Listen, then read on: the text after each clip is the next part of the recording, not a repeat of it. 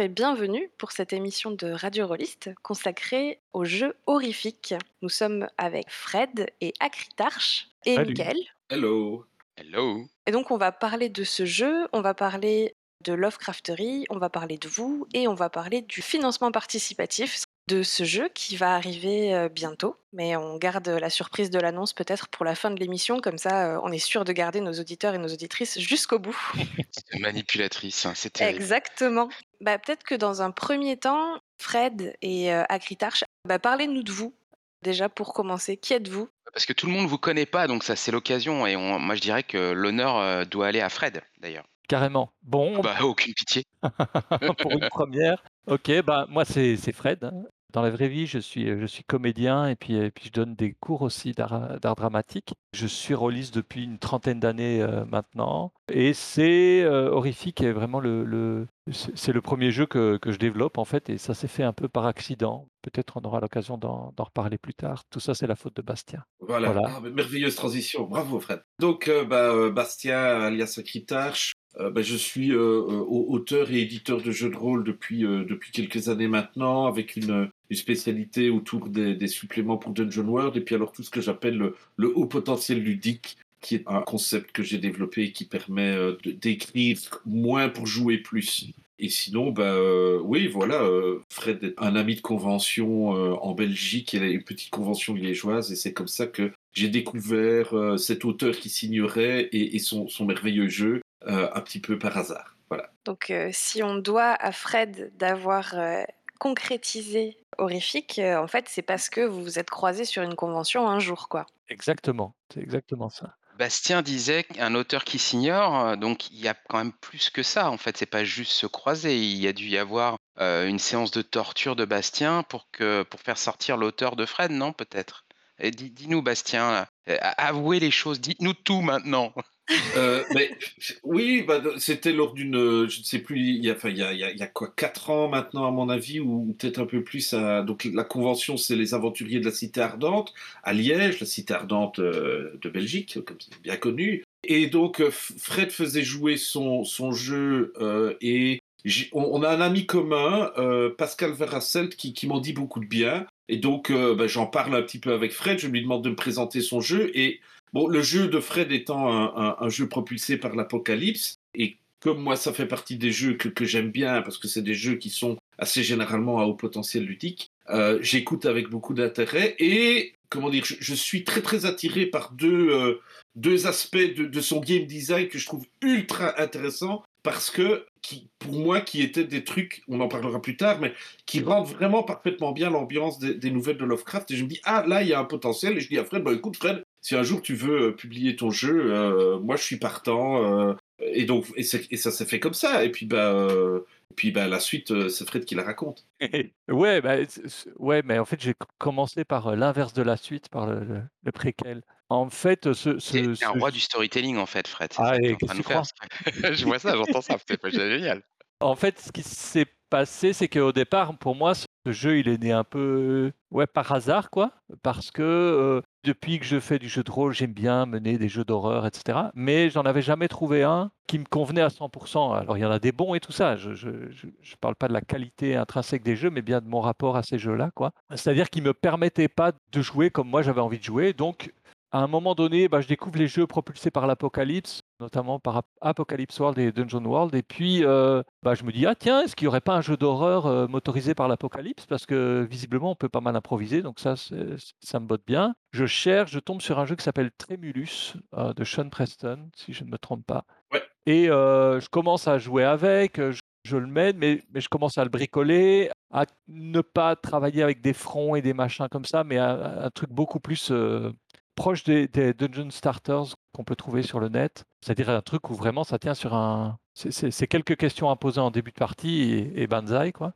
Mais je suis assez vite déçu par le jeu parce que je, me rends compte que c'est une espèce de refonte PBTA de l'appel de Cthulhu. Et, pour moi, Lovecraft, bah, c'est pas l'appel de Cthulhu. Il y a, là un amalgame, euh, peut-être on aura l'occasion d'en parler plus tard, qui, euh, pour moi, est trop souvent fait, quoi. Parce que quand on lit les nouvelles de Lovecraft et quand on lit les scénarios de l'appel de Cthulhu, ça n'a juste rien à voir pour moi. Et donc, bah, je commence à bricoler le jeu, à dire ah mais non, mais ça, je vais pas faire comme ça, ça, je vais pas faire comme ça. Tiens, je vais rajouter tel truc, ça, je vais supprimer. Et petit à petit, je me rends compte que bah, je suis vraiment en train de m'écarter du, du modèle, quoi, et de créer mon propre truc. Mais pour moi, au départ, je fais ça pour moi et mes potes. Et puis, donc, oui, par hasard, on se rencontre avec Bastien, on commence à discuter, puis euh, je, lui fais, je lui fais tester le jeu, et euh, bah, visiblement, il est emballé par ce truc.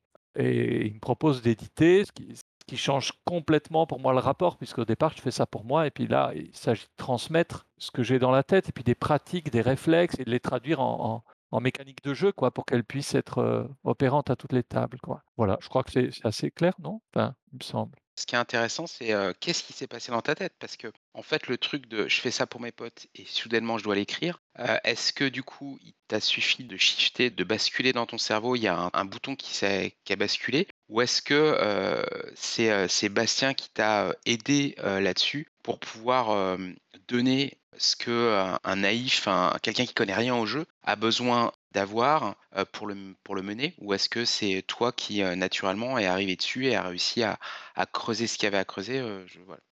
C'est les deux parce que bah, automatiquement, moi, ça m'a obligé à coucher sur le papier des gestes que je pose euh, naturellement, quoi, de les formaliser, de, de les transformer en procédure.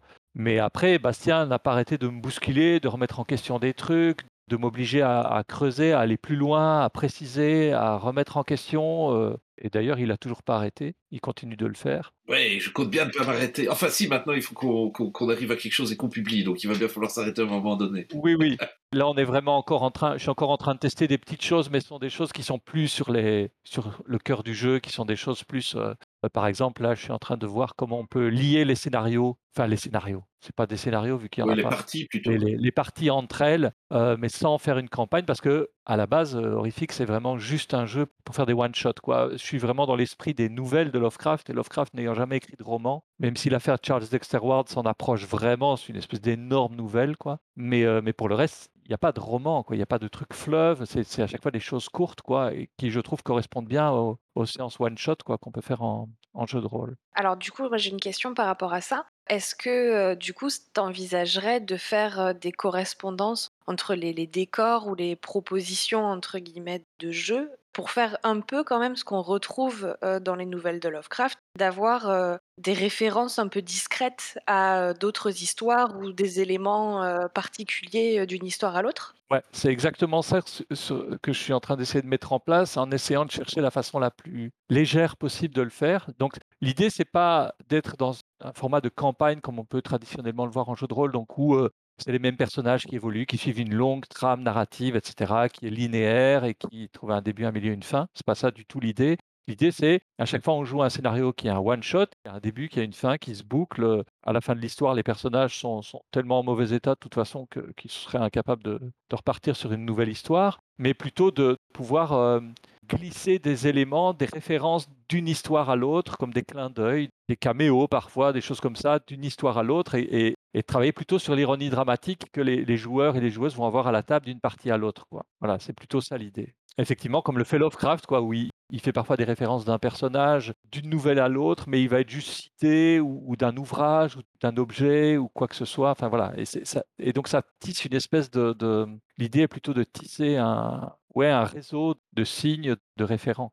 Ça doit pas être très simple à faire néanmoins, mais c'est super novateur parce que pour moi, j'ai pas souvenir d'avoir vu un jeu de rôle qui justement d'un scénario à un autre, d'une dans, l'ensemble tisse une toile en fait de, de- références croisées qui permet de, de lier un- une sorte de, de- tapisserie globale. Je trouve je trouve ça super intéressant, mais ça doit être du boulot. Et puis j'imagine qu'au hasard, tu dois passer du temps à relire Lovecraft et notamment les, correspondances pour pour alimenter ton inspiration. Ouais, c'est ça. Il y a un jeu, mais qui est un jeu épistolaire là, qui s'appelle euh, De Profundis, qui s'inspire de, Lovecraft et qui, qui va plutôt dans ce sens-là, quoi. Qui encourage à, donc c'est un jeu euh, où on s'écrit des lettres, quoi, euh, entre joueurs et joueuses, qui va plutôt dans le sens de, de tisser un réseau d'informations ou d'histoires que de, de faire quelque chose de linéaire, quoi. Mais en jeu de rôle plus tradit, c'est-à-dire des joueurs, des joueuses autour d'une table qui, qui jouent une soirée, effectivement, j'ai, à ma connaissance, je- en tout cas, j'en ai pas rencontré jusqu'ici. Il y en a peut-être, mais moi, je ne les ai pas rencontrés. Je pensais justement à, à De Profundis. Je ne sais pas pourquoi, en t'écoutant euh, parler des correspondances, je me disais que ça serait euh, assez génial de faire une partie de De Profundis sur des personnages qui auraient entendu parler du contenu d'une partie d'Horrifique, mais je pense que je voyageais un peu, pendant que pendant que je t'écoutais. Oui, oui, peut-être, peut-être, peut-être, mais ça ça je vais vu que des Profundis existent, je vais pas, heu, le enfin On va pas l'inventer. Ouais, c'est ça, c'est ça. Si après des MJ veulent, heu, veulent le faire, c'est super cool, mais si moi j'ai fait un jeu qui peut jouer sur le pouce, c'est-à-dire on le la MJ ne ne prépare rien du tout, sort le matos, heu, de la boîte et puis, heu et puis on joue tout de suite au pied levé. C'est aussi parce que, bah, j'ai plus le temps entre les parties de de préparer des trucs. Du coup, demander aux joueurs et aux joueuses d'écrire des lettres entre les parties et cetera, je vais pas leur demander un travail que moi-même j'ai pas le temps de fournir et je suis même pas sûr que j'aurai le temps de lire ce qu'ils écrivent. Donc, heu, mais après, s'il y a des tables qui le font, je trouve ça génial, quoi. Ouais, voilà, surtout que on- faut pas oublier que l'objet de, Horrifique au départ, c'est de faire des one-shots improvisés et de se faire des parties d'horreur Lovecraftienne en, en mode émergent. hein. donc c'est pas euh, le mode campagne, c'est quelque chose sur lequel on, a réfléchi vraiment plutôt tardivement, quoi. Oui, c'est du bonus. Pour moi, c'est du bonus, ouais. Et par contre, la question épistolaire, le fait que les personnages, heu, s'écrivent des lettres et cetera, ça, par contre, il y a une mécanique dans le jeu qui est implémentée, qui prévoit ça. C'est-à-dire qu'entre 2 scènes, heu, les les joueurs, les joueuses heu, peuvent déclencher ce qu'on a appelé une ellipse, c'est-à-dire un moment où le personnage est seul de son côté et fait une des 3 actions possibles qui sont, heu, c'est pas se reposer, mais ça c'est quelque chose comme ça, je sais plus le Récupérer, non? Récupérer, voilà. Il peut aussi faire une découverte étrange ou alors il peut s'épancher et s'il s'épanche, ben, heu, le personnage va raconter comment il s'épanche. Est-ce que c'est dans un journal intime? Est-ce qu'il envoie une lettre? Est-ce que, heu, auprès de qui il s'épanche? Raconter ses tourments, ce qui l'angoisse, heu, par rapport, à des éléments du mystère en cours et puis en fonction de ça, ben, il aura, heu, malheureusement des réponses à ces questions parce qu'à force de de remuer les choses dans sa tête, on finit par avoir d'horribles révélations. C'est pas un peu emballé, heu, Lisa, j'ai peut-être fait j'ai j'ai peut-être provoqué, heu, quelque chose qui était pas du tout prévu et c'est un peu le bordel parce que du coup on on on parle déjà du jeu alors qu'on est pas revenu aux sources. Je je reprends la main et et et remets les remets de l'ordre dans le désordre que j'ai semé, je suis désolé. Non, non, mais moi ça me va ça me va très bien. On on parlera de des sources après. C'est intéressant de parler du jeu parce que, heu, ça montre aussi un petit peu la démarche que, tu avais envie d'avoir. Déjà de proposer un jeu sur le pouce, mais qui puisse être un jeu complet où il y a pas de frustration à pas créer une histoire, entière pour les joueurs. Ce qui est quand même parfois le cas sur, des jeux que tu prends en one shot, qui sont pas nécessairement écrits pour être des jeux en one shot déjà de base. Tu te dis ça va être une partie découverte, et d'un système, et d'un univers et où finalement tu arrives pas au bout. Et là, moi je trouve que dans Horrifique, en tout cas j'ai de la chance peut-être, mais je pense pas que ce soit que de la chance, je pense que le jeu a été écrit comme ça, où il y a pas de frustration en fait. On a un début, on a une narration qui se déroule et on a une vraie fin. Je me demandais comment dans l'écriture tu réussi à penser ça? Bah, c'est beaucoup d'essais d'erreurs, en fait, des retours de joueurs, de joueuses, heu, bah, de discussions avec Bastien aussi, heu, parce qu'effectivement, moi, je voulais que ça tienne sur une séance. On arrive, on n'a rien de prêt, on lance la partie. Dès la première scène, on doit être dans parce qu'on a 3 ou 4 heures, on n'a pas plus. Création du cadre, comprise et donc heu, dès la première scène, bah ça doit être intéressant et il faut qu'à la fin, non pas que tout ait trouvé une réponse, mais que effectivement, que les joueurs et les joueuses soient pas frustrés. C'est-à-dire qu'ils aient eu les réponses aux choses qui étaient importantes pour elles, pour eux. Et donc ouais, on on savait qu'on voulait une progression typique de Lovecraft. Et pour ça, heu, je conseille absolument la lecture de Stealing Cthulhu, heu, de Graham Walmsley, qui a écrit, heu, notamment aussi Cthulhu Dark parce que dedans, il analyse vraiment très bien la progression des histoires de Lovecraft. Donc ça, je me suis beaucoup, beaucoup inspiré de ça. Et parce que c'est une progression horrifique qui est différente de ce qu'on peut trouver chez Stephen King et tout ça. Elle est vraiment particulière, sa, progression.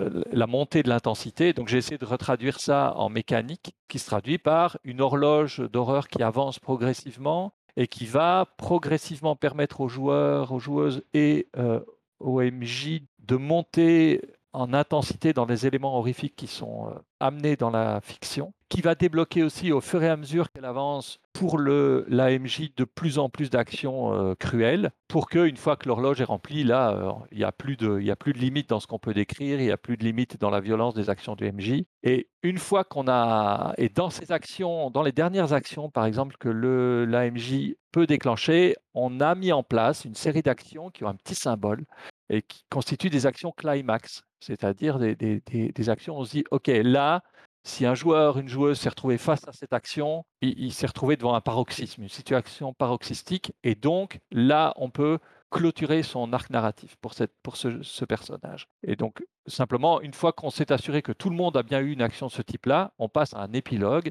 et l'épilogue est simplement un tour de parole euh, où chacun, chacune peut prendre la parole pour raconter quelque chose qui soit est lié à son personnage, soit est lié à un élément hors champ et qui permet de, chacun peut alors librement clôturer une partie de l'arc narratif pour les choses qui n'ont pas été résolues en cours de, en cours de partie. Quoi.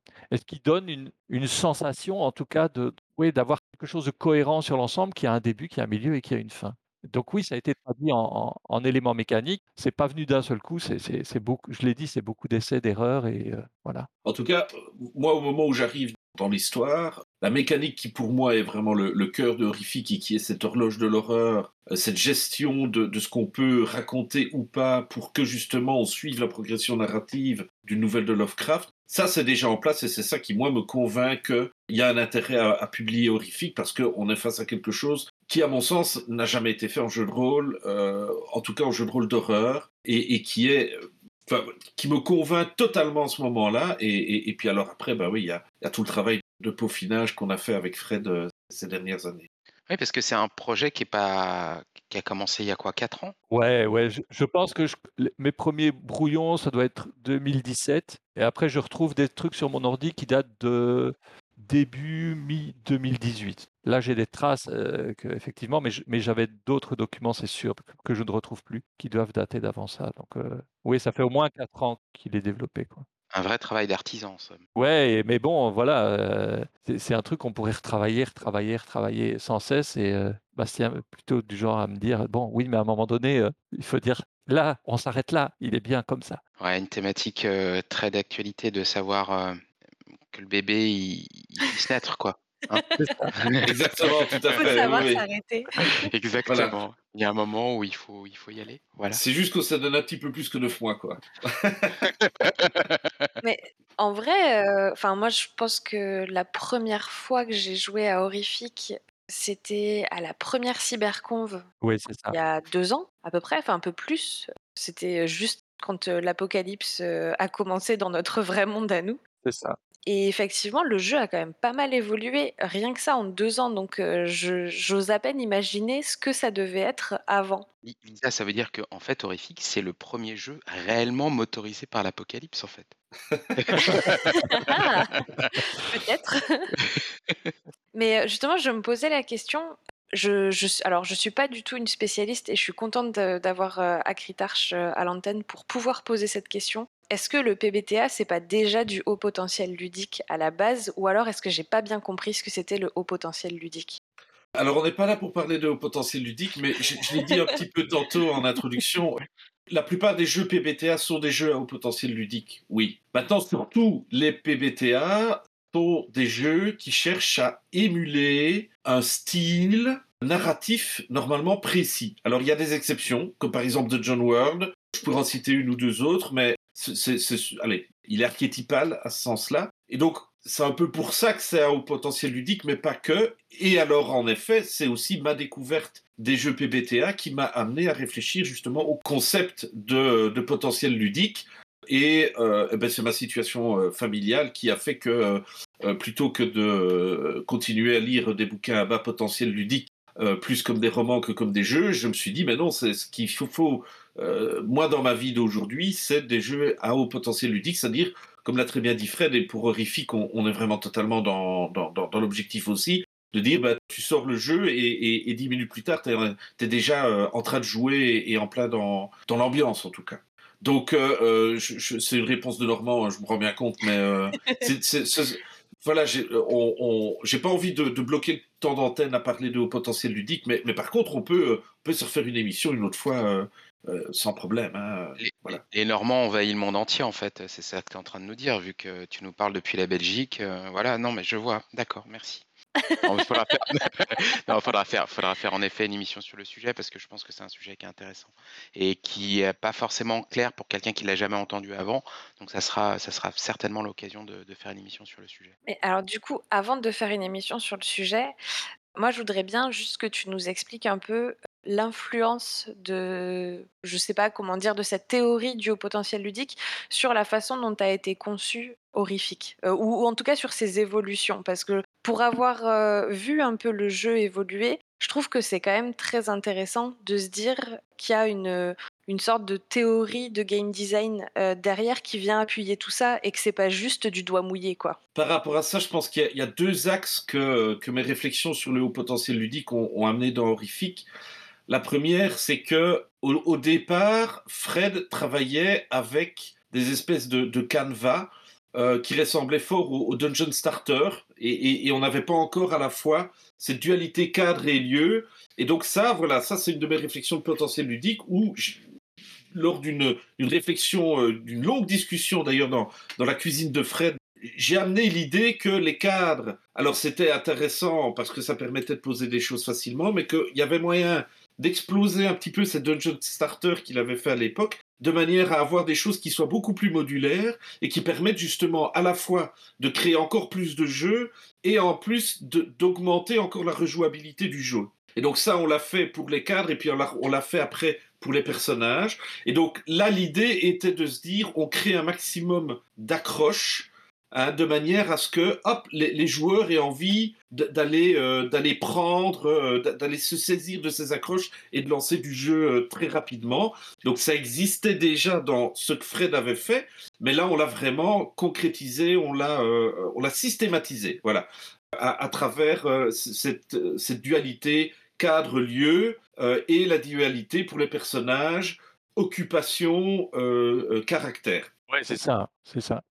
En fait, euh, peut-être, peut-être pour les gens qui connaissent pas les Dungeon Starter, donc c'est c'est des, c'est des espèces de préparation éclair en une page pour le MJ qui existe pour euh, Dungeon World, qui reprennent euh, d'une part, il y a i- une, une série de questions à laquelle les, les, les personnages, euh, les joueurs, joueuses vont, vont répondre, une série d'impressions, donc qui sont des espèces de, de, de descriptions succinctes qui posent l'ambiance globale de la partie et éventuellement quelques notes. Donc c'est vraiment, c'est comme une espèce de, de condensé de, de, scénarios qui le, qui mettent le pied à l'étrier pour lancer une partie, quoi, mais qui sont très spécifiques. Donc ça définit, en gros, euh, ça va ça pose des questions orientées comme dans tous les PBTA, donc, mais qui vont, qui sont déjà prédéterminées par un cadre, par euh, quel est l'objectif des personnages, etc., etc. Donc au départ, quand Bastien découvre le jeu, c'est moi je m'appuie sur ces, ces outils-là.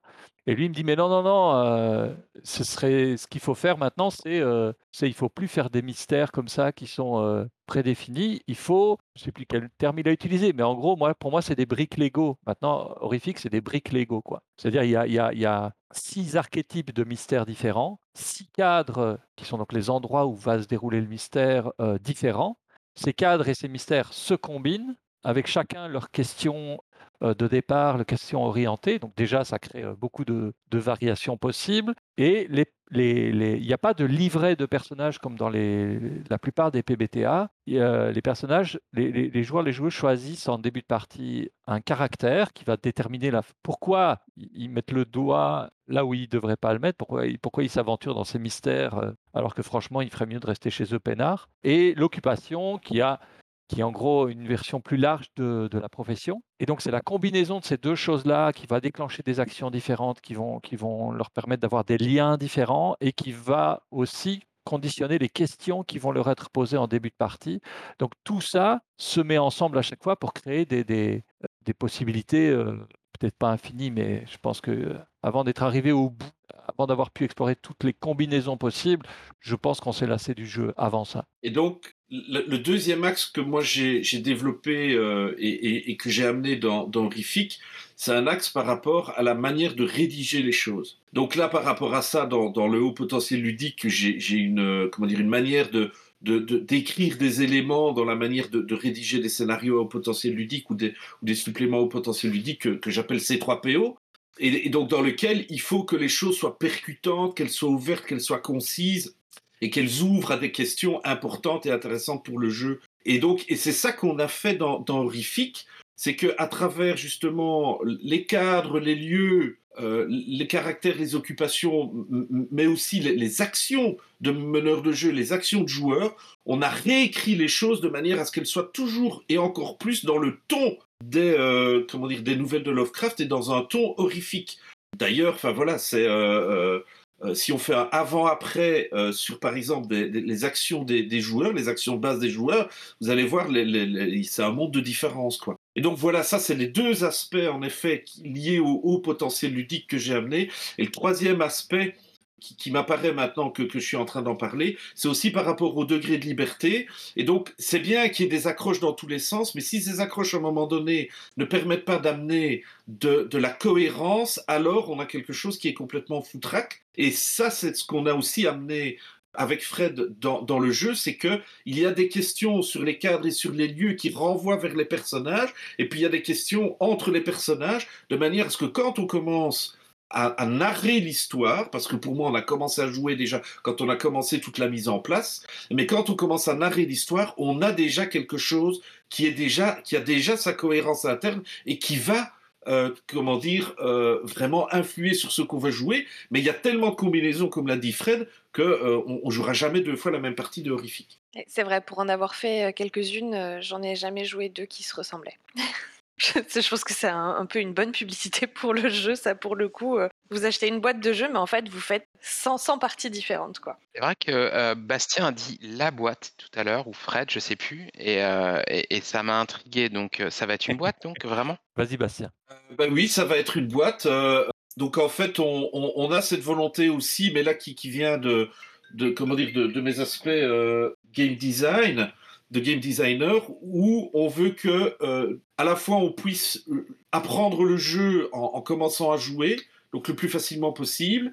Et donc pour arriver à ça, on s'est dit ah ben, il faut des tas d'aides de jeu pour que euh, on, puisse se lancer très très rapidement. Et alors en plus de ça, à la fois ben, Fred et moi, on est à la fois des roulistes mais aussi des, des, plateux, donc on adore faire du jeu de plateau. Et, euh, donc le, fait d'avoir beaucoup d'aides de jeu, on trouvait que c'était un bon moyen de poser l'ambiance et, d'assurer quelque part la convivialité autour de la table de jeu de rôle. Et donc ben, si on veut avoir euh, plein d'aides de jeu, ben, il faut une boîte. Voilà. Donc euh, on se dirige en effet vers, euh, vers une boîte avec euh, plein d'aides de jeu, des cartes pour les caractères, les occupations, des cartons pour les cadres, les lieux, des, cartes étrangetés, un petit bouquin pour expliquer comment jouer, mais surtout une belle horloge de l'horreur à mettre au centre de la table, etc. De manière à ce que ben, on, puisse lancer horrifique quelque part simplement distribuant les choses. Bon, il faudra quand même que le maître de jeu ait un peu le bouquin, qu'on voulait au départ euh, super concis et puis qui n'a pas arrêté de d'enfler. Ça, c'est euh, un problème euh,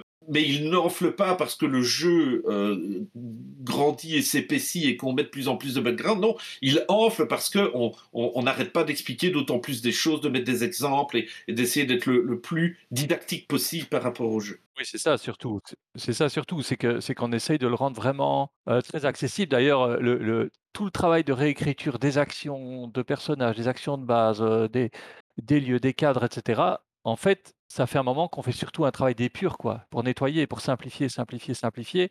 Pas pour rendre le jeu simpliste, mais pour ne pas que. Il faut que la mécanique, elle propulse la fiction et pas qu'à un moment donné, elle devienne lourde et, qu'elle euh, et qu'elle empêche. Euh, ouais, qu'elle empêche la narration et, et, et on, s'est rendu compte, enfin moi en tout cas, je me suis rendu compte au fur et à mesure qu'il y a des vieux réflexes de rôlistes qui, restent ancrés. On se dit non mais ça, et il y a toujours un moment où on se dit non mais en fait ça, il n'y a pas besoin d'un jet de dé pour ça, il y a juste besoin que le joueur ou la joueuse choisisse. Bon ben ok, on vire le jet de dé, on dit tu choisis et puis c'est tout. Et, euh, oui mais ça enlève un peu de suspense. Ouais, mais ce qu'on gagne en suspense pour un lancer de dé, euh, en fait, on le perd en fluidité, on le perd en immersion, on le perd, euh, voilà. Et on le perd en agentivité. Et on le perd en agentivité. Tout à fait. Ben, euh, du coup, merci pour, euh, pour euh, ces explications parce que je pense qu'effectivement, c'est intéressant de montrer à quel point le jeu peut être accessible. Et pour appuyer cet argument-là, je pense que c'est aussi le premier jeu pour lequel j'ai été MJ de, de, très proche avec Grindon Mall de, de Martin qui sont tous les deux des jeux en fait qui sont très faciles à prendre en main et où euh, avec des explications un peu minimales on arrive à créer à la fois une ambiance et à répondre en fait aux sollicitations des joueurs parce que il y a aussi ce côté où l'histoire se co-crée bah, entre le MJ et les joueurs. Il n'y a pas effectivement besoin d'arriver, de préparer euh, un scénario euh, et, et, des intrigues et tout. Tout arrive pendant la partie, ce qui est assez dynamique et plaisant Et ce qui donne aussi l'impression que bah, 4 heures, en fait, ça passe très vite pendant une partie d'horrifique. Mais en fait, dans, dans, dans, le design, on avait la volonté avec Fred de. Et, vraiment, Fred a fort insisté là-dessus dès, le départ, de dire Ouais, mais moi, j'ai pas envie que euh, une partie d'horrifique ça dure 6 heures. Et ça, il avait déjà fait un travail euh, monstrueux pour justement arriver à cadenasser une partie d'horrifique en, en, en 4 heures. Et puis alors, on a fait tout un travail sur le fait que on voulait que la mise en place ce soit déjà du jeu et pas seulement allez, je vais dire de la construction de feuilles de personnages comme, on l'a beaucoup connu avec des, jeux tradis. Et donc là, on a vraiment fait aussi tout un travail de game design dans le jeu pour que la mise en place, c'est déjà, du jeu. Et dès qu'on commence à mettre les choses en place, on a envie de se faire waouh, oula, ouais, il se passe des tas de choses, oula, ça, commence à être difficile et ça commence à être euh, angoissant à, tel point que je vais dire, voilà, il y, a des mécaniques justement pour, euh, pour traduire le, le, qui s'appelle le point d'angoisse. Euh, Fred va expliquer d'où ça vient, euh, j'imagine, un peu plus tard. Et on peut déjà prendre des points d'angoisse quand on est en train de mettre les choses en place. Donc pour dire que voilà, quand on met les choses en place, c'est déjà du jeu et c'est pas seulement du remplissage comptable de feuilles de personnages. Non, on est déjà en train de créer l'histoire, de poser l'ambiance et de, euh, de, de, jouer en fait. D'ailleurs, sur la feuille de personnage, il n'y a, pas de chiffre en fait. Il n'y a pas de chiffre. Euh, vous allez peut-être noter la date ou, l'âge de votre perso, mais ce sera les seuls chiffres euh, qu'il y aura dessus. Quoi. Il n'y a, a plus de, caractéristiques pour, euh, pour deux raisons. La première, c'est. Enfin, non, trois. En fait, la première, c'est qu'à un moment donné, moi, j'essayais que la mise en place se fasse sur la plus dynamique possible. Et quand je voyais les joueurs, les joueuses prendre même euh, trois minutes hein, à, répartir des points dans quatre attributs, ben, je trouvais pas ça très intéressant. Je trouvais que c'était du temps perdu et que, in fine, pour avoir un plus un, un plus deux à un moment donné dans une partie, je trouvais ça pas très chouette, quoi. Et ensuite, euh, bah, j'avais lu euh, et déjà mené euh, Libreté et j'ai fait le, lien avec la mécanique que Vivien Féasson a, a développée autour de la bile noire et je me suis dit mais, mais c'est vachement bien ça parce que si je traduis ça chez Lovecraft, en fait c'est toute l'angoisse que ressentent les personnages et, comment ça les, ça les habite et comment parfois bah, ça, il la laisse s'échapper cette angoisse pour le meilleur ou pour le pire. Et donc j'ai réutilisé ça, ce qui nous a permis d'introduire cette mécanique de point d'angoisse euh, à l'intérieur même de la mise en place du cadre, avant même que les personnages ne soient créés. Les joueurs, les joueuses peuvent gagner des points d'angoisse qui forcément plus tard seront attribués à leurs personnages. Mais on n'a pas besoin des personnages pour commencer à dire oula, ce que tu viens d'amener comme élément là, moi ça me ça me stresse quand même euh, ou, euh, ou ça m'angoisse ou ça me met un peu mal à l'aise. Enfin, ça me met, c'est-à-dire le, le, moi dans la fiction. C'est pas moi joueur joueuse quoi. C'est bien que tu fasses cette distinction parce que puisqu'on a décidé de détruire euh, le plan d'organisation que j'avais prévu pour cette émission, on va pouvoir sauter à pieds joints dans la flaque de la sécurité émotionnelle. yes. Justement, la différence, je trouve que c'est, elle est très bien expliquée dans le jeu entre l'angoisse et, et, le sentiment d'horreur que peuvent ressentir les personnages, qui ne sont pas nécessairement des choses qui vont mettre mal à l'aise les joueurs. Et du coup, je voulais vous inviter à discuter un peu de comment est-ce que vous proposez de mettre en place un système de sécurité émotionnelle qui garantisse qu'on se fasse peur sans nécessairement passer un mauvais moment euh, pendant une partie d'horrifique. Ouais, en fait, ça vient en partie d'une réflexion, c'est-à-dire que quand je lis les nouvelles de Lovecraft, moi j'ai pas peur, ça, ne me fait pas peur, je, je suis pas angoissé après avoir euh, refermé euh, le bouquin, mais par contre, il y a une espèce de sentiment d'horreur, d'où le titre horrifique, qui est quand même très présente, quoi. Il y a un truc, oui, c'est plutôt en termes de, ce genre de ressenti, et c'est ça qu'on a essayé de, travailler et de traduire et donc, ce n'est pas un jeu où je pense que quand on a terminé la partie, on a eu peur. Je, ne pense pas que ce soit ça. Par contre, qu'on ait bien raconté une histoire d'horreur, et, et, la différence, elle est là, ça oui. Toute la mécanique, toutes les questions orientées, toutes les actions, tout est orienté vers ça pour que les personnages plongent inexorablement vers l'horreur. Donc bon, ça, c'est pas du tout un jeu d'enquête. On sait, quelqu'un cherche quelque chose, la question n'est pas est-ce qu'il trouve ou pas.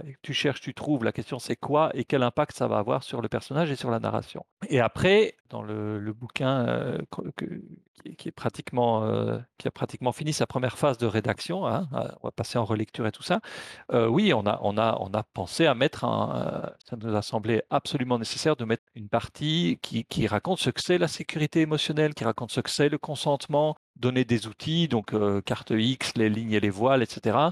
Et en bonus, on renvoie vers, vers l'article qui, pour le coup, je pense, est assez exhaustif chez Lapin Marteau sur, sur les outils de sécurité émotionnelle quoi, et sur le consentement on s'est dit, mais comment est-ce qu'on fait pour que les, joueurs et les joueuses s'amusent à jouer en Play Toulouse, c'est-à-dire s'amusent à voir leurs personnages sombrer au fur et à mesure? C'est pas un jeu héroïque, c'est pas un jeu où les personnages euh, sont censés triompher à la fin. On, ne joue pas pour ça. Et donc, euh, ben, on a simplement traduit ça sous forme d'un agenda pour toute la table, pas seulement pour le MJ, mais pour toute la table, ce qui est présent dans certains PBTA, mais vraiment pas beaucoup où on dit bah, tu joues, quand tu joues, tu dois faire ça, ça, ça, ça, ça, tu dois veiller à ça, ça, ça, ça, ça. Et dans l'agenda, bah, il y a quelque chose sur, euh, respecter les autres participants, participantes, euh, voilà. Et, qui traduit aussi par des gestes concrets, par des, choses concrètes à faire autour de la table, le Play Toulouse. Parce que expliquer le Play Toulouse de manière théorique, ça ne nous intéressait pas. Il n'y a rien dans le livret d'explication qui est théorique. Tout, passe par des choses euh, concrète et applicable euh, tout de suite à la table. Et il y a, un, autre aspect aussi, c'est euh, Horrifique est un jeu d'horreur, c'est pas un jeu de peur, c'est pas comme Sombre qui cherche justement à faire peur, à mettre la pression, à créer du stress, etc.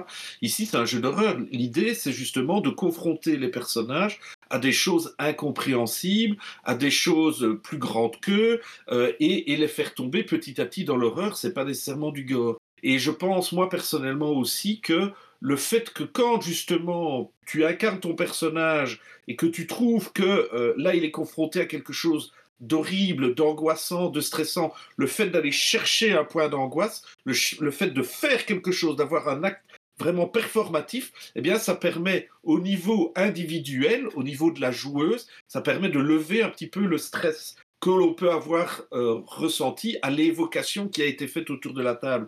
Et donc, on a ce double, euh, ce, double pare-feu, à mon sens, à la fois le fait d'avoir des outils de sécurité émotionnelle et alors en même temps cet acte performatif du point d'angoisse qui permet de dire ah ben mon personnage a peur, je reconnais que mon personnage a peur, est angoissé ou, est face à quelque chose qu'il ne comprend pas, qu'il le met mal à l'aise, eh bien le simple fait de le faire, cet, acte performatif, il permet de diminuer le sentiment du, de la joueuse. Oui, effectivement. Et moi, ça me fait aussi euh, beaucoup penser, enfin, à rebondir un peu à ce que tu disais euh, au début de, de ta réponse, euh, Fred. Le fait que quand tu lis une nouvelle de Lovecraft, c'est pas toi qui as peur, mais tu as ressenti une forme peut-être d'empathie pour le personnage, le héros de l'histoire, qui est rarement un héros héroïque, qui plonge petit à petit dans cette histoire horrible presque indescriptible en fait où les événements lui échappent totalement, le contrôle de la situation, il bah, y, en a pas. Et, c'est un peu cette forme empathique là qu'on a bah, vis-à-vis de nos personnages dans Horrifique. en tout cas, c'est quelque chose que moi j'ai ressenti à, je pense, quasiment toutes mes parties, si ce n'est toutes mes parties, où bah, moi j'étais très contente d'avoir joué, j'avais passé un très bon moment, mais j'avais joué quelqu'un qui petit à petit perd des prises sur tout, sur son environnement, sur ce qu'elle était capable de percevoir et ce qu'elle était capable de faire en fait, qui au fur et à mesure se met à entre guillemets à subir les événements.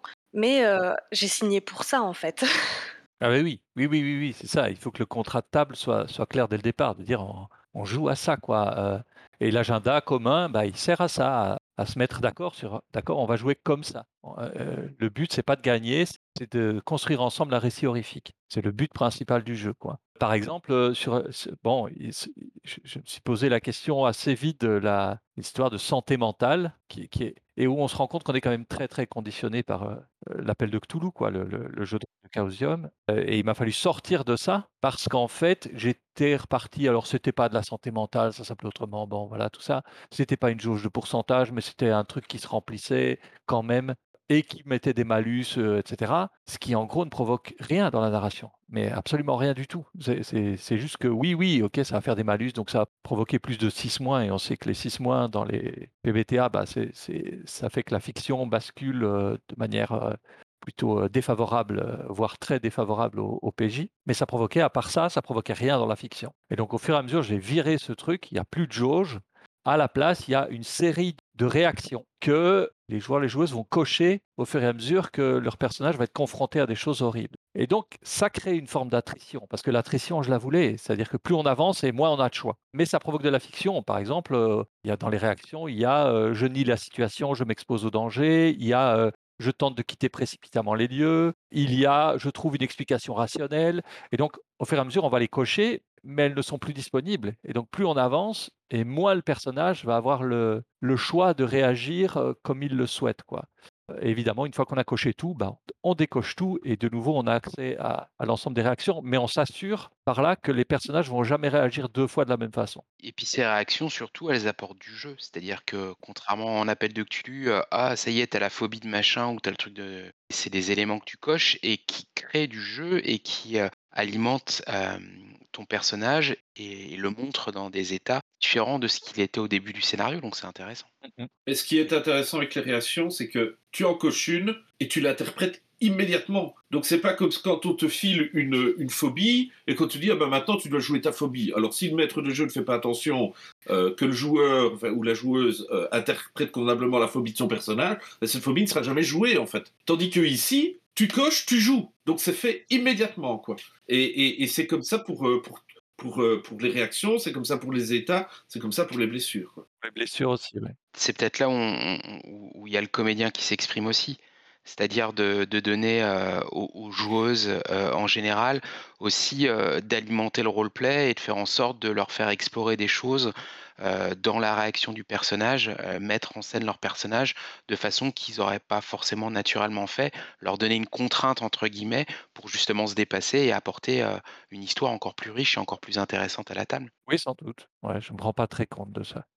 Moi, j'ai l'impression aussi que c'est une bonne manière de pas créer un débat sur jouer la folie, en fait, qui est quand même un point un peu, un peu problématique, de, bah, notamment de l'appel de Cthulhu, où en fait, euh, ça, peut pousser euh, les joueurs à avoir une vision un peu stéréotypée de ce qu'est la, folie et de jouer un peu toujours la même chose sans vraiment s'interroger. Alors que là, on va jouer de, l'angoisse, donc c'est plus c'est plus de la réaction que, euh, que de se pousser à s'imaginer une espèce de, condition de maladie mentale ou, ou quoi que ce soit. Enfin, j'en parle probablement très mal, mais voilà, de plus proposer quelque chose de dynamique que quelque chose qui vient euh, s'infiltrer dans leur esprit, parce que de toute façon, à part les, les rares personnages qui survivent à la fin, il n'y a pas le temps en fait que ce quelque chose, euh, cette espèce de verre, euh, vienne manger leur cerveau et les rendre complètement fous. Oui, oui, de toute façon,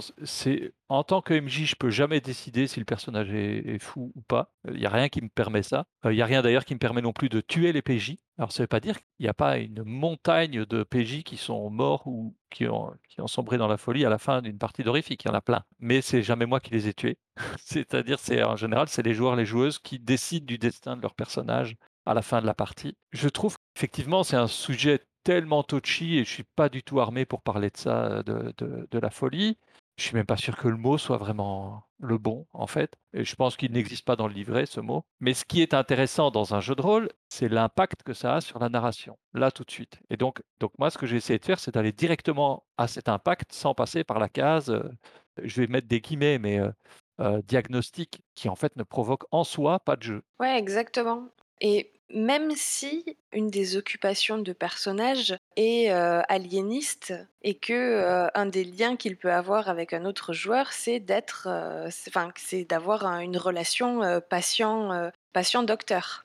Ce qui permet peut-être de, bah, déjà de créer un lien sur quelque chose qui est assez ambivalent comme relation et en même temps qui n'invite pas nécessairement à, à normaliser entre guillemets le- l'évocation de conditions mentales dans, la, dans le jeu en fait. On sait que ça existe, que c'est là, euh, que c'est possible, mais que c'est pas quelque chose qui va s'abattre mécaniquement sur les, euh, sur les personnages quoi. Non, pas du tout. Non, ça va plutôt créer du drama et éventuellement amener des éléments de fiction, mais qui vont du coup être en lien direct avec le cœur du mystère euh, qu'on est en train de construire, quoi. Ouais, complètement.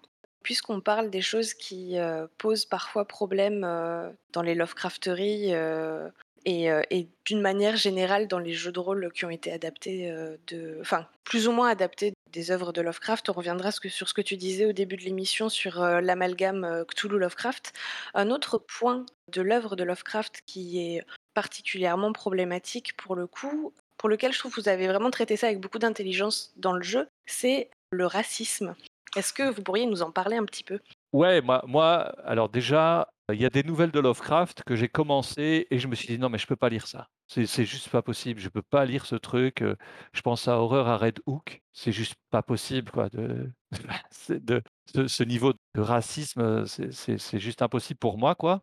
On revient vite à la question de faut-il séparer euh, l'homme de l'artiste, euh, tout ça, tout ça. Après, on peut séparer l'homme de son œuvre aussi, et voilà, ça permet, ça me permet moi de trouver mon chemin là-dedans. Mais euh, nous, ce qu'on dit, en tout cas dans, dans, c'est de, de dire que, de un, on cautionne pas du tout le- les points de vue de l'auteur sur, sur les questions de racisme, de misogynie, etc., etc. Parce que le type était loin d'être quelqu'un de très ouvert sur tous ces, tous ces trucs-là. D'une part, on les cautionne pas, et d'autre part, on dit voilà, pour nous, il y a deux façons de jouer avec ça. Euh, soit on l'ignore complètement, c'est-à-dire euh, on s'en fout que ton personnage soit une femme d'origine euh, afro-américaine, elle peut être professeure à Harvard, c'est pas un problème. Et en fait, ça, honnêtement, ça ne change pas grand-chose aux, aux histoires. ça n'est pas un moteur la plupart du temps d'histoire. Et l'autre façon de jouer qui est plus touchy, mais qui pour moi est possible, euh, mais ça demande un vrai contrat de table, c'est de dire ok, le racisme, le sexisme, tout ça, ça peut être présent à la table. Si c'est présent à la table, alors c'est fait pour, pour le mettre en lumière, pour le dénoncer, pour, le, pour que ça devienne un sujet. Si la plupart, enfin si pas, non pas la plupart, tous les protagonistes des nouvelles de Lovecraft sont euh, des hommes blancs cisgenres euh, euh, de la plutôt de la, la bonne société, ben on est à une époque où, où tout ça est en train de se de tomber en morceaux quoi, de se, je veux dire c'est des, c'est, c'est, il reste des lambeaux de vieille éducation etc. Et donc c'est plutôt alors jouer, profiter du jeu pour montrer ça, pour montrer cette décrépitude et comment et comment cette vision du monde là est, délétère quoi. Voilà, mais c'est plutôt touchy, c'est un peu plus, euh, c'est un peu plus. Je suis pas sûr que les premières parties soient bien jouées comme ça. Après, ça dépend vraiment des joueurs, des joueuses à la table, quoi. Oui, et puis Fred le dit bien, hein, c'est, euh, on parle souvent du racisme de Lovecraft, euh, on, parle moins de sa misogynie, on, parle moins du fait que euh, c'était... euh, Aujourd'hui, on le traiterait de vieux con réactionnaire, hein, même par rapport à son époque. Donc, à un moment donné, c'est vrai qu'il y avait un contexte historique, et on l'a envisagé sous forme du racisme, parce que c'est ce qu'il y a de plus prégnant, et, et c'est ce qu'on trouve le plus à gauche et à droite, mais donc on aurait pu tout à fait évoquer également les autres thèmes, et d'ailleurs, on le fait en creux. Et en boss aussi, on explique que cette pression sociétale entre ce monde de caste qui existait et qui est en train de, de se déliter, et on arrive petit à petit au, après la guerre 14-18, dans les, années 20, à casser un petit peu tout ça, eh bien nous, on explique aussi que c'est un ressort de l'horreur dans les nouvelles de Lovecraft, et que cette pression de la bienséance et, du monde des bien-pensants par rapport à un monde plus, libéral, euh, eh, eh bien, c'est quelque chose qui, qui est intéressant à jouer aussi dans l'horreur. Et, et bon, ben voilà. Et donc, de nouveau, voilà, vous- on peut faire de l'horreur sans ça, mais on peut aussi l'utiliser pour créer de l'horreur. Tout à fait. D'ailleurs, euh, euh, hein, c'est Lovecraft qui, pour reprendre ça, une de ses citations célèbres, là, euh, qui disait, alors je vais la dire très mal parce que je ne l'ai pas sous les yeux, mais euh, le plus grand sentiment que peut éprouver l'être humain, c'est la peur, et la plus grande peur, c'est la peur de l'inconnu. Et là, pour moi, il y a une tension parce qu'effectivement, dans l'horreur, dans tous les récits horrifiques, bah, c'est le fait de ne pas savoir ce qu'il y a derrière, de creuser quand même, jusqu'au moment où la révélation explose à la figure. Mais la peur de l'inconnu, alors c'est- l'inconnu au sens large, mais, mais chez Lovecraft, c'était aussi la peur de l'autre, quoi. Et donc là, il y a une tension, ouais, à négocier, quoi. Mais que moi, je trouve intéressante, que- je trouve intéressante à, explorer, quoi. Parce que qu'on le veuille ou pas, elle, est présente chez, chez chacun. La peur de, de ce qu'on ne connaît pas, la peur de l'avenir, la peur de, même la peur de l'autre, ben, je sais pas, on va euh, dans un pays qu'on ne connaît pas du tout, on nous sert un plat, on ne sait pas du tout ce qu'il y a dedans, ben, ça, ça crée des tensions, quoi. Qu'on le veuille ou non, qu'on- que- peu importe la vision politique qu'on a. Et donc là, voilà, là, il y a des choses que je trouve, euh, comment dire, il y a des frontières là qui sont intéressantes à explorer, quoi. Voilà. Lisa, je crois que, mmh, on pourrait peut-être les ramener, heu, doucement mais sûrement à un plan jadis établi, heu, par des gens savants et, très portés dans la sociologie. On pourrait peut-être euh, revenir, parce que ça a été évoqué un certain nombre de fois sur l'appel de Cthulhu et l'association appel de Cthulhu, Lovecraft, Lovecraft appel de Cthulhu, pour revenir sur ce qui, ce qui a déclenché le fait de s'écarter de l'enquête de, et de vraiment jouer l'indicible dans Horrifique. Non? Bah, c'est une très bonne idée, vas-y. Je te laisse prendre euh, le retour sur les rails euh, en main. Oh là là Oula, mais merci, merci euh, Lisa. Euh, comment je me suis fait avoir comme un bleu. Donc vous l'avez évoqué à, plusieurs occasions, euh, le fait de l'association chez le, joueur et, notamment le joueureuse de longue date d'associer Lovecraft à l'appel de Q et l'appel de Q à Lovecraft. À votre avis, pourquoi d'abord il y, a ça, sachant qu'on peut voir cet aspect-là à la fois chez des, joueuses anciens quoi, qui connu les premières époques comme ceux qui sont plus récents, et là-dedans, dans ce, lot de jeux, que ce soit l'appel de Cthulhu, mais qui, tous les jeux qui se tournent autour de l'enquête, qu'est-ce qui vous paraît traduire peut-être le mieux Lovecraft? Et partant de là, pourquoi vous êtes allé à, l'indicible, et à l'indicible façon l'approche qu'a horrifique de justement dépasser cet aspect enquête pour, pour aller vers, vers, la, vers la, peur qu'on instigue, l'effroi, toutes ces choses-là. Alors j'ai l'impression qu'il y avait 15 questions dans ta question. Alors, du coup, je me tourne vers Lisa, euh, parce que bah, forcément, j'ai fait 15 questions dans une question, donc il n'y a pas de raison. Lisa, je, pense que toi qui as un esprit synthétique, un, esprit ouvert, un côté, tu vois, un petit peu de, ouais, il y a des rondeurs, des choses qui, qui sait, qui sait mettre du, du, liant. Je, t'en prie, clarifie les, bêtises que j'ai dites. Mais moi, je vais, je vais peut-être, justement, ouais, je vais faire un truc moi. Quand on lit une histoire de Lovecraft, une, nouvelle de Lovecraft, c'est pas une nouvelle d'enquête. C'est une nouvelle dans laquelle on lit le parcours de une, parfois plusieurs narrateurs, mais c'est souvent un narrateur, euh, et d'ailleurs un, euh, pas, pas une, un narrateur, dans lequel on, on suit sa descente psychologique et parfois physique dans l'enfer. Mais c'est pas une enquête. Et donc, moi, je pense que c'est une des choses qui m'avait plu dans Horrifique, c'est que au départ, eh bien, dans, les dungeon starters ou les horrific starters que proposait Fred, il n'y avait pas d'enquête. Ce qu'il proposait, c'était des descentes horrifiques, des descentes dans les, les, sentiments, le ressenti, les émotions, l'incompréhension, et à aucun moment on est dans une enquête cartésienne où on essaye de découvrir ce que machin voilà. Et c'est ça, je pense, qui, fait que Horrifique s'éloigne complètement du paradigme euh, enquête à la appel de Cthulhu. Et ceci dit, je n'ai pas le souvenir maintenant, je ne suis pas du tout un grand spécialiste de l'appel de Cthulhu. J'ai lu l'appel de Cthulhu il y a euh, plus de 20 ans, et, mais j'avais pas l'impression qu'on proposait des jeux d'enquête, quoi. Maintenant, c'est vrai que c'est un peu le tropisme sur lequel on est tombé dans l'appel de Cthulhu aujourd'hui dans, la communauté peut-être liste francophone, et peut-être que je suis juste en train euh, d'énumérer un, dire, une, image d'épinal et que je me trompe, mais en tout cas dans Horrifique, on n'a pas du tout de l'enquête, on a plutôt cette découverte de sentiment, cette découverte d'émotion, cette découverte de l'inconnu, de l'incompréhensible, et c'est pas du tout donc une enquête de détective, d'enquêteur et, ou autre. Ouais, c'est ça. Après, moi, par exemple, mon, rapport à, l'appel de Cthulhu, donc j'ai découvert l'œuvre de Lovecraft parce que j'ai joué à l'appel de, à l'appel de Cthulhu. Voilà, ça reste un des mastodontes du jeu de rôle, euh, du jeu de rôle tradit, mais du jeu de rôle en général. Je veux dire, après, euh, on, peut, on peut discuter des, qualités parce que le jeu en a, évidemment. Euh, ce avec quoi j'accroche beaucoup moins. Donc je joue à l'appel de Cthulhu, et puis je me dis, ah mais attends, je vais aller lire ces trucs-là de Lovecraft. Et puis ce que je lis, je me dis, mais bah, c'est pas ça que j'ai joué. Et donc dans un premier temps, je suis déçu de ce que je lis chez Lovecraft, parce que ça ne correspond pas à ce que j'ai expérimenté en tant que joueur. Et donc il me faut un temps pour me rendre compte qu'en fait, ça n'a rien à voir. Euh, ça n'a rien à voir, c'est-à-dire en termes d'univers, c'est bien le même univers, mais les types d'histoires qui sont développés sont pas du tout les mêmes. Et ça me prend du temps pour apprécier les nouvelles de Lovecraft.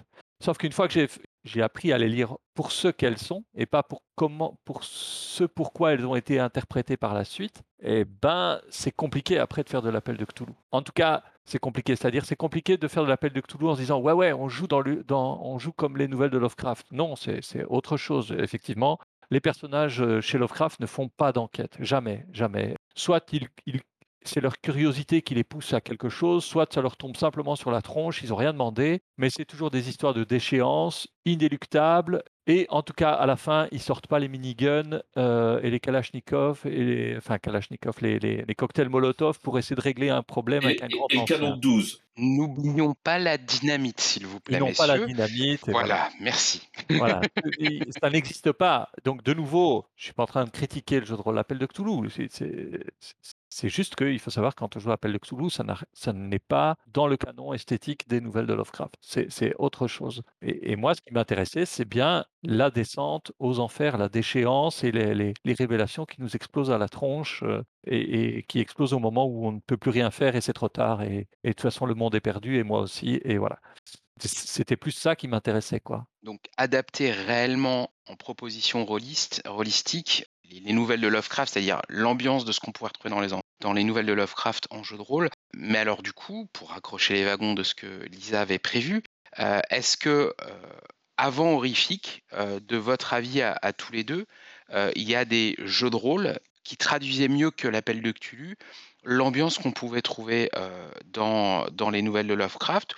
Ou est-ce que justement, la frustration que tu as pu avoir au moment où, où tu as découvert, tu as apprécié les nouvelles de Lovecraft, tu as jeté un œil euh, vers euh, ce que tu avais joué avant à l'appel de Cthulhu en te rendant compte que ça n'avait rien à voir. Tu- Est-ce que tu as vu ça en fait dans d'autres jeux? Est-ce que parce que c'est tu as créé Horrifique parce qu'aucun jeu selon toi euh, ne traduisait ça ou, euh, ou tout simplement parce que tu trouvais que ça le traduisait peut-être pas exactement comme tu le souhaitais à ta table? Pour moi, il y a deux jeux pour moi qui retranscrivent vraiment mieux l'ambiance de Lovecraft, mais qui ne me satisfont pas totalement ni l'un ni l'autre pour diverses raisons, quoi. Parce qu'on n'a pas encore cité, mais il y a une liste hein, de jeux. euh, Oui, c'est bien pour ça que j'essaie de raccrocher les wagons, euh, Fred, c'est bien ça. J'ai parlé, bon, il y a évidemment l'appel de Cthulhu, il y a, il y a j'ai cité Tremulus euh, tout à l'heure, qui est, qui est assez peu connu. Il y a Au seuil d'abysse très ancien, qui est un jeu qui a été traduit par le Grumpf. Je crois que c'est ça, du coup, ça doit être chez Chibi. Ouais, c'est chez Tout Chibi. à fait, c'est chez Chibi. Il y a Cthulhu Gumshoe, euh, mais donc Gumshoe, c'est des jeux d'enquête, hein, euh, voilà. Donc c'est c'est un bon jeu en soi, mais c'est de l'enquête. Oui, et, et au seuil d'abysse très ancien, c'est plus pulp que, que les nouvelles de Lovecraft. C'est très pulp. D'ailleurs, les illustrations de, du, du Grumpf sont, sont- sont- vont très bien dans ce sens-là, puisque c'est c'est très Tintin, comment Ouais. il a illustré les trucs. Et le jeu fait ce qu'il dit qu'il fait. Il ne, il ne propose pas autre chose. Donc euh, voilà.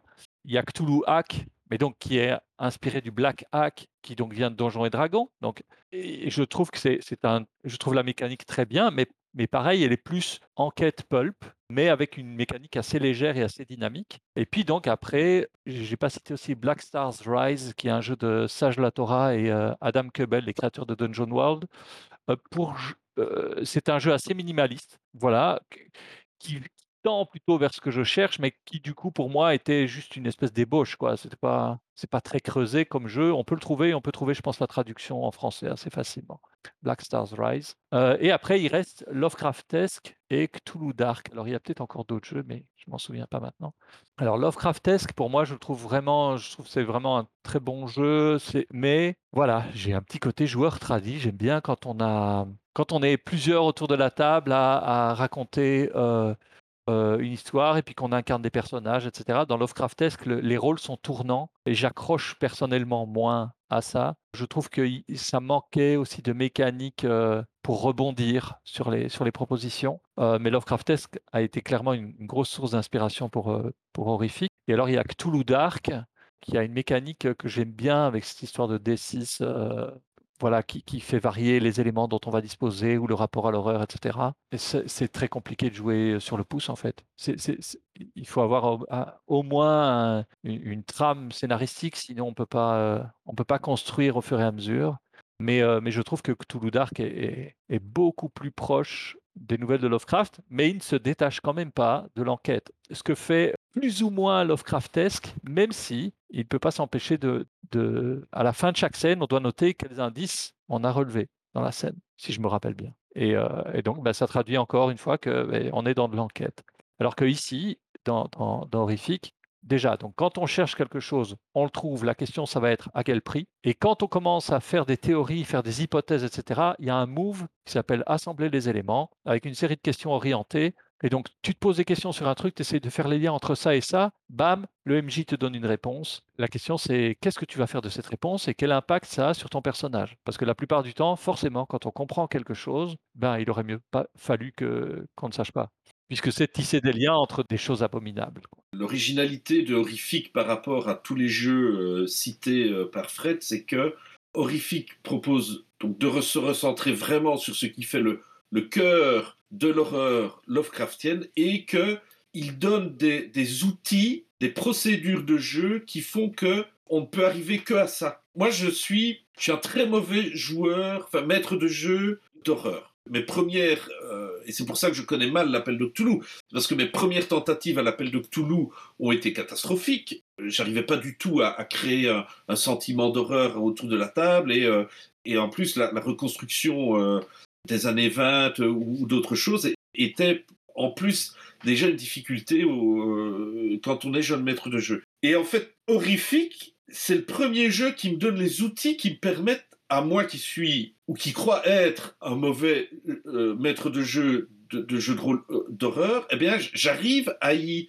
à, parvenir à, rendre quelque chose d'intéressant à table. Alors je, n'atteins pas Fred à la cheville par rapport à, à la qualité à ce niveau-là, mais, j'arrive à faire vraiment, euh, je pense, une expérience qui est une vraie expérience d'horreur en jeu de rôle.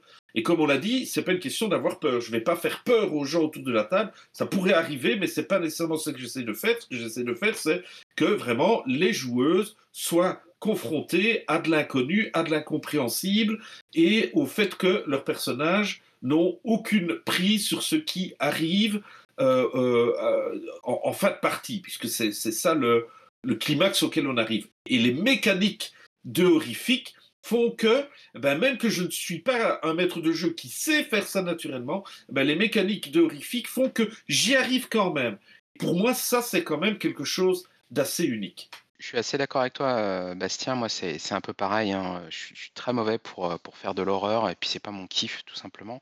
Mais j'ai du mal, et je trouve que jusqu'à maintenant, tous les jeux de rôle qui, quoi, tous, je généralise, une grande partie des jeux de rôle qui sont sortis étaient euh, démunis de, de, conseils et d'une pour le MJ, mais tout reposait sur le MJ de toute façon. De base, l'ambiance de pouvoir créer la peur, l'horreur, le tout ce qu'on voulait, ça reposait entre les mains du meneur. Et du coup, si le meneur soit n'avait pas les conseils, parce que dans le bouquin il n'y avait pas de conseils, soit qu'il avait les conseils mais qu'il n'avait pas le talent, ce qui est mon cas, du coup, on était fort démunis. Et je trouve que remettre la table au centre de tout, c'est-à-dire qu'une table de jeu, c'est des, joueurs, des joueuses et une meneureuse, et eh ben c'est un travail. Euh, L'ambiance, euh, eh bien c'est tout le monde qui la met. Et donc si on répartit les rôles pour faire en sorte que tout le monde contribue à mettre cette ambiance, eh ben forcément on a plus de chances pour que ça marche. Et donc créer des éléments mécaniques dans le jeu pour pouvoir permettre d'instiguer cette peur, de mettre en place cette effroi, tout ça, c'est super parce que du coup, il y a plus,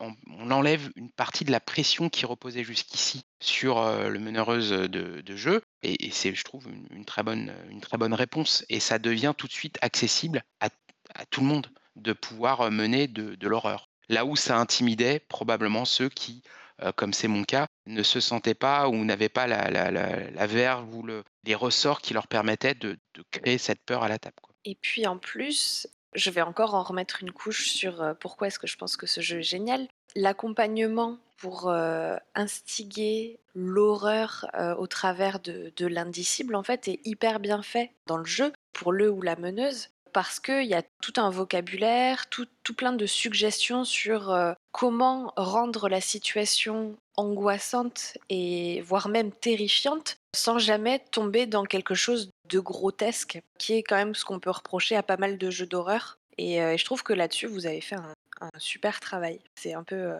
bravo. Petite précision, Lisa, autant elle a joué et elle a lu le bouquin, autant moi je n'ai ni joué ni lu le bouquin. Donc euh, forcément, euh, voilà, on, on, a, on a, il se trouve que les, les, les constatations se, se, rejoignent néanmoins, ce qui est étonnant.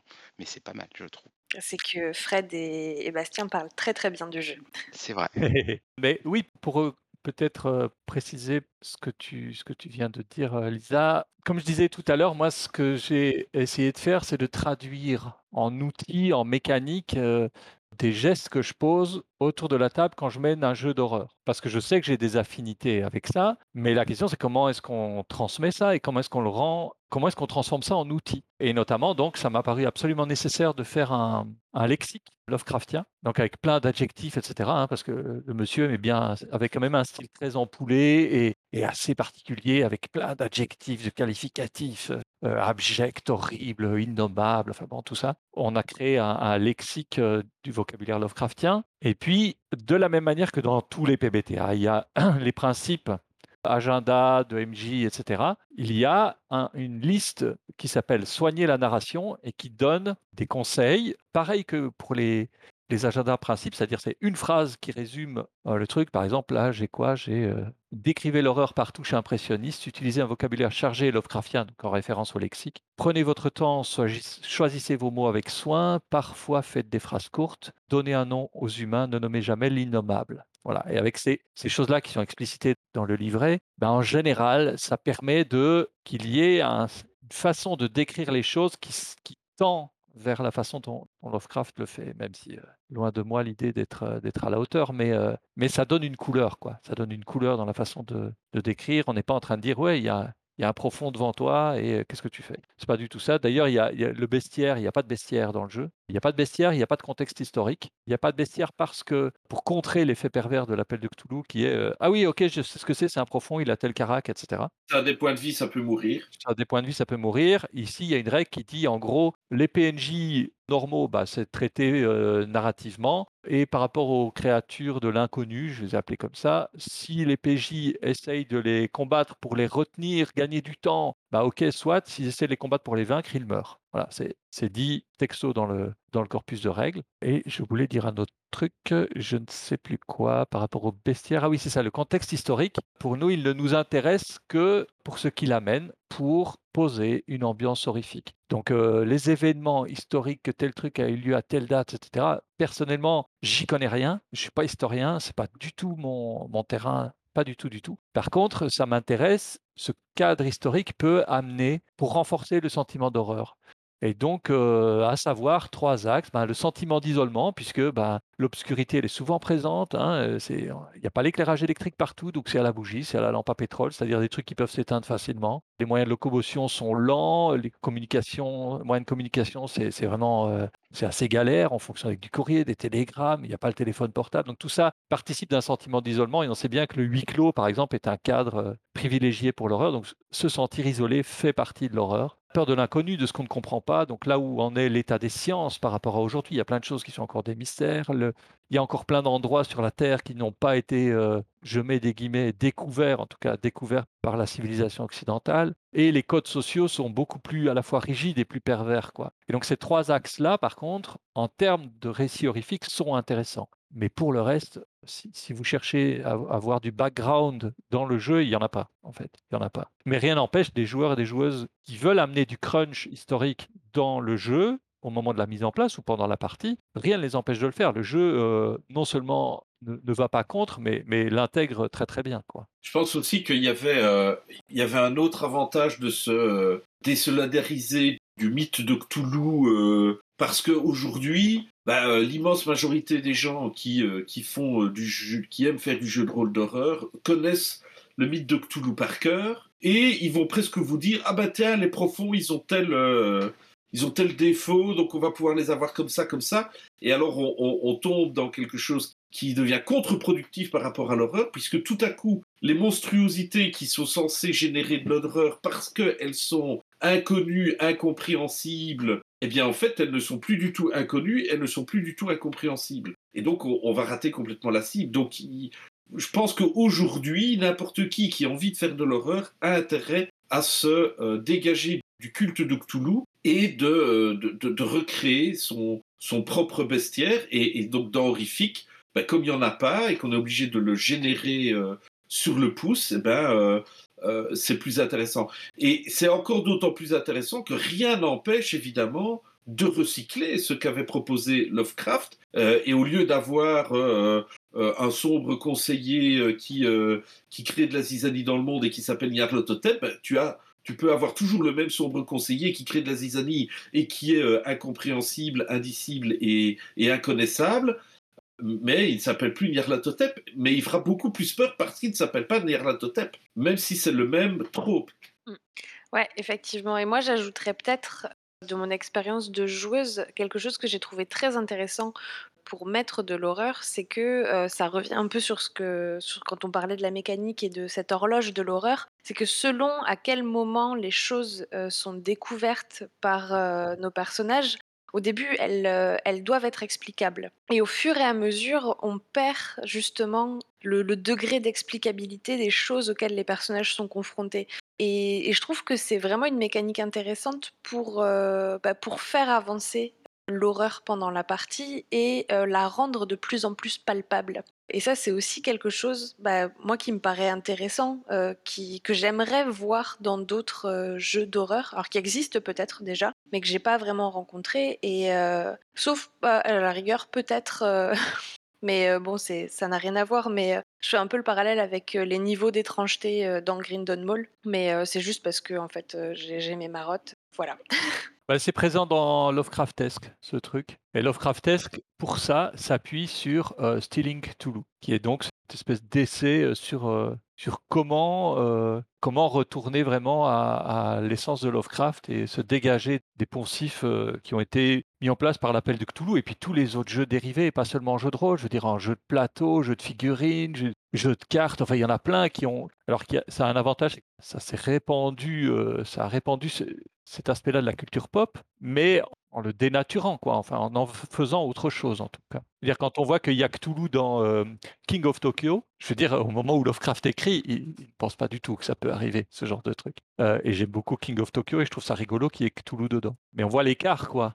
Et, à quel point ça a été intégré dans la culture pop. Je pense qu'on pourrait parler euh, des heures et des heures d'horrifique. On a bien compris et on, de ce que vous en avez expliqué, ça nous a permis de percevoir le, comment ça a mûri, comment euh, l'arrivée de, Bastien dans tout ça a aussi permis de, rendre vraiment le jeu euh, éditable et, faire quelque chose avec une proposition ludique super large, super intéressante et très fidèle aux écrits de, Lovecraft. On l'a évoqué au tout début euh, avec un, mot magique, mais que je résumerai plutôt à financement participatif.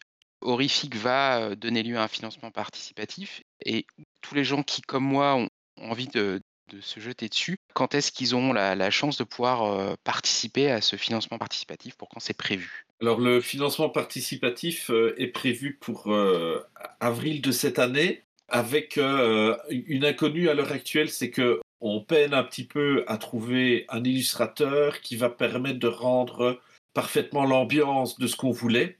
On a essayé de lever du gros poisson, mais c'était trop gros pour nous à l'heure actuelle. Bon, on a envoyé plusieurs autres lignes et, donc ça va dépendre de ça. Euh, lancer un financement participatif si on n'a pas un minimum de visuel un peu contractuel à présenter au, public, euh, c'est pas intéressant. Et donc euh, voilà, il faut qu'on avance là-dessus. Allez, on est euh, fin février, il nous reste un, mois, un mois et demi je crois que c'est possible si, on a des réponses assez vite. Mais euh, voilà, là pour le moment, on est, malheureusement un peu dans un nœud gordien et on essaye de, de le trancher. On va faire appel à Alexandre le Grand. Euh, il des méthodes assez, euh, assez expéditives pour faire ça.